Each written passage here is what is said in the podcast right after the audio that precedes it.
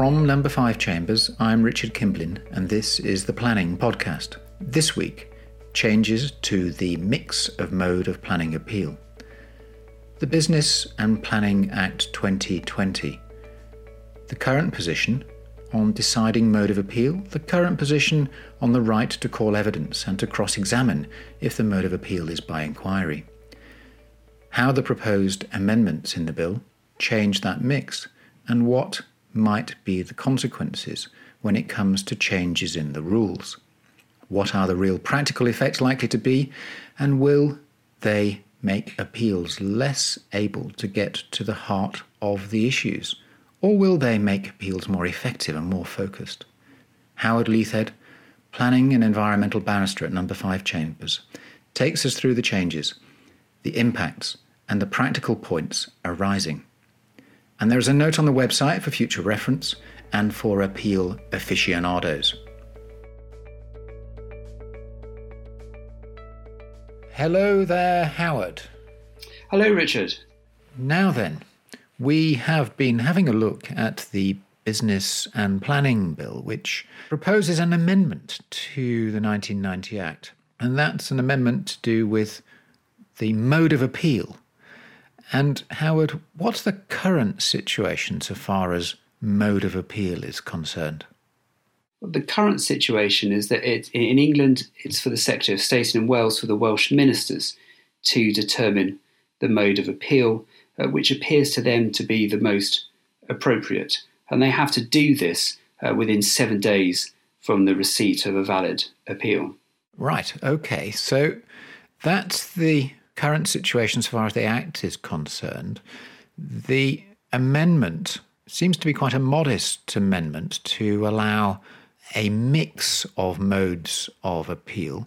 Is the amendment just to the Act, or has it uh, seeped through the statutory system yet to an amendment to the rules? Where are we up to? Well, so far, a bill's been there's a bill before Parliament, um, and the amending provisions section 20 of the Business and Planning Bill.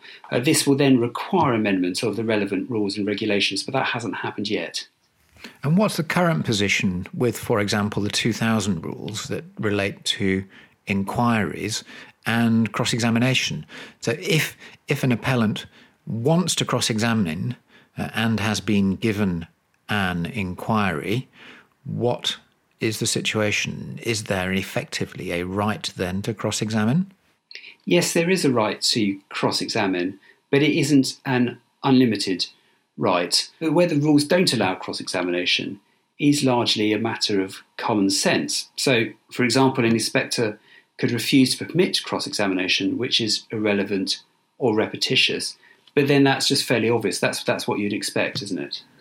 It is exactly, isn't it? What you're explaining is that once the inspectorate has determined the mode of appeal as inquiry, then the parties effectively have a, right to say that they want to use the inquiry procedure in respect of uh, any and perhaps all of the issues in the inquiry.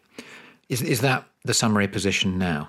Yes, absolutely. But of course, it's up for the Secretary of State in England or the Welsh ministers in Wales to determine uh, whether an inquiry takes place. Right, got it. Now, the proposed amendment um, before Parliament uh, will allow uh, the inspectorate, when determining mode of appeal, to provide that there will be a mixture of modes of appeal. Is that it? Yes. So currently, um, a determination of the mode of appeal can be changed any time before the proceedings are determined. Uh, which provides some flexibility. Uh, the appeal procedure can be changed during a hearing or inquiry, and, and exceptional circumstances, an appeal can be reopened via a different mode, so a hearing can restart as an inquiry. But the 1990 Act is to be amended with the effect that the appeal procedure is determined as, quote, such one or more of the ways of determining the appeal as appear appropriate. So, this will provide even more flexibility in the combination of modes of appeal, though, as mentioned earlier, the various rules and regulations haven't yet been amended. Uh, so, that, that will need to happen first. Right. So, we've understood there what's happening in terms of the statute, uh, that there's going to have to be some changes to the procedural rules. So, in practical terms, though, what might this mean? In practical terms, it's not quite clear how this is going to play out. Uh, there's potential good outcomes, potential bad outcomes. Taking the more pessimistic outcomes first, uh, there's a possibility that what this change may bring about are, are just a string of rather pointless inquiries. It, it, could effectively close down the inquiry procedure even within a nominal inquiry. The end result could be that only the planning balance is the subject of formal evidence. But if that happens, it probably shouldn't be an inquiry anyway. It, it probably should uh, just be a, a, hearing. So that's uh, inquiries. As to hearings, one currently one of the main strengths of the hearing process is that it's less daunting for unrepresented uh, parties. The inspector will lead a roundtable uh, discussion. Unrepresented parties won't need to face cross examination. And, and, the Court of Appeal recognised this as long ago as 1998 that this was a real strength of the hearing uh, process. That case, by the way, was Dyason.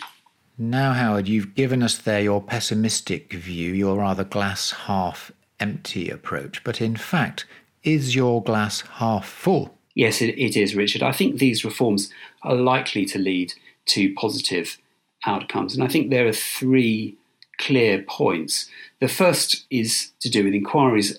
And it seems to me the inquiries will carry on in much the same way. Uh, the parties will continue to take a collaborative approach at pre inquiry meetings, uh, determine which issues they think will require uh, cross examination, and, and, and just continue to work with the inspector on that. And of course, this has been happening for quite some time now on Rosewell inquiries, where some of the evidence is given in a roundtable format and some of the evidence is given by cross examination. And, and I think most people think that that is working pretty well so far. Yes.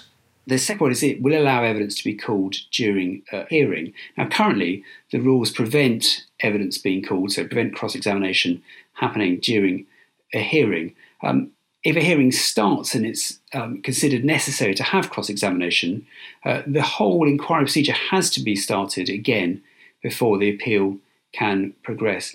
That's clearly a cumbersome uh, process and it can make parties uh, very reluctant to suggest it. Now, in fact, this has been happening unofficially, it seems, even though the rules don't allow it. I've done a hearing where the inspector said at the beginning of the hearing, Look, I really want to hear some cross examination on this point. It's really important that this particular witness is, is cross examined. Now, the rules don't actually allow for that, but it was considered helpful for the inspectors, and, and, and neither advocate eh, or anybody else in, in the hearing objected to that, even though it wasn't actually under the rules. So I think there has been a need for discrete areas of cross examination in hearings for that's been recognised and is now going to be covered by the rules. And you regard that as a positive thing, yeah?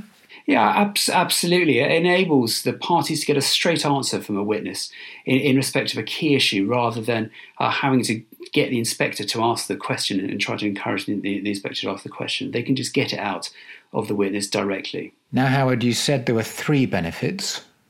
Which is perhaps the greatest potential benefit in your view? The, the, greatest potential benefit is that the decision makers will now be able to get parties to do much of the work in, in, in working out what, what needs to be done in, in an inquiry, and it should make the whole process much more efficient. Now, as barristers, we're, we're well used to this every day. There's hundreds of contested trials and hearings in criminal, civil, administrative tribunals.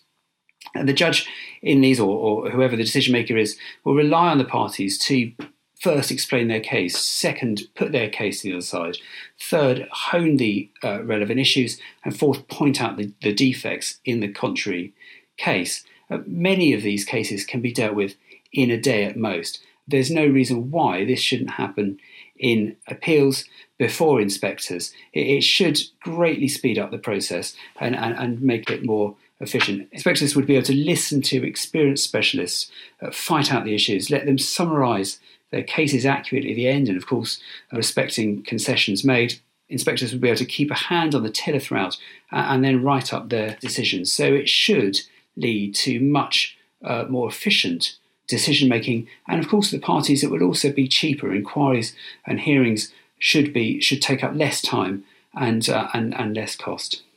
Well, I think that your glass is is filling, filling towards the brim. So thank you, Howard, for those three points. Looking ahead at how these changes may result in changes to the rules and indeed to practice and the way in which things are dealt with uh, at the coalface. That's absolutely brilliant. Thank you very much indeed, Howard. It's, it's the sort of thing which, which prompts me to think that really somebody ought to write a book about this. What, do you, what do you think? Well, I, th- I, th- I, think they should, Richard. Do you, do you know anyone who might have done that? Well, um, let's let's see what can be done, Howard. so, Howard, thank you very much for that contribution, which sets out how the Business and Planning Bill might affect the future conduct of inquiries. Howard, thank you very much. Stay safe. Thank you, Richard, and you. That was the Planning Podcast from Number 5 Chambers.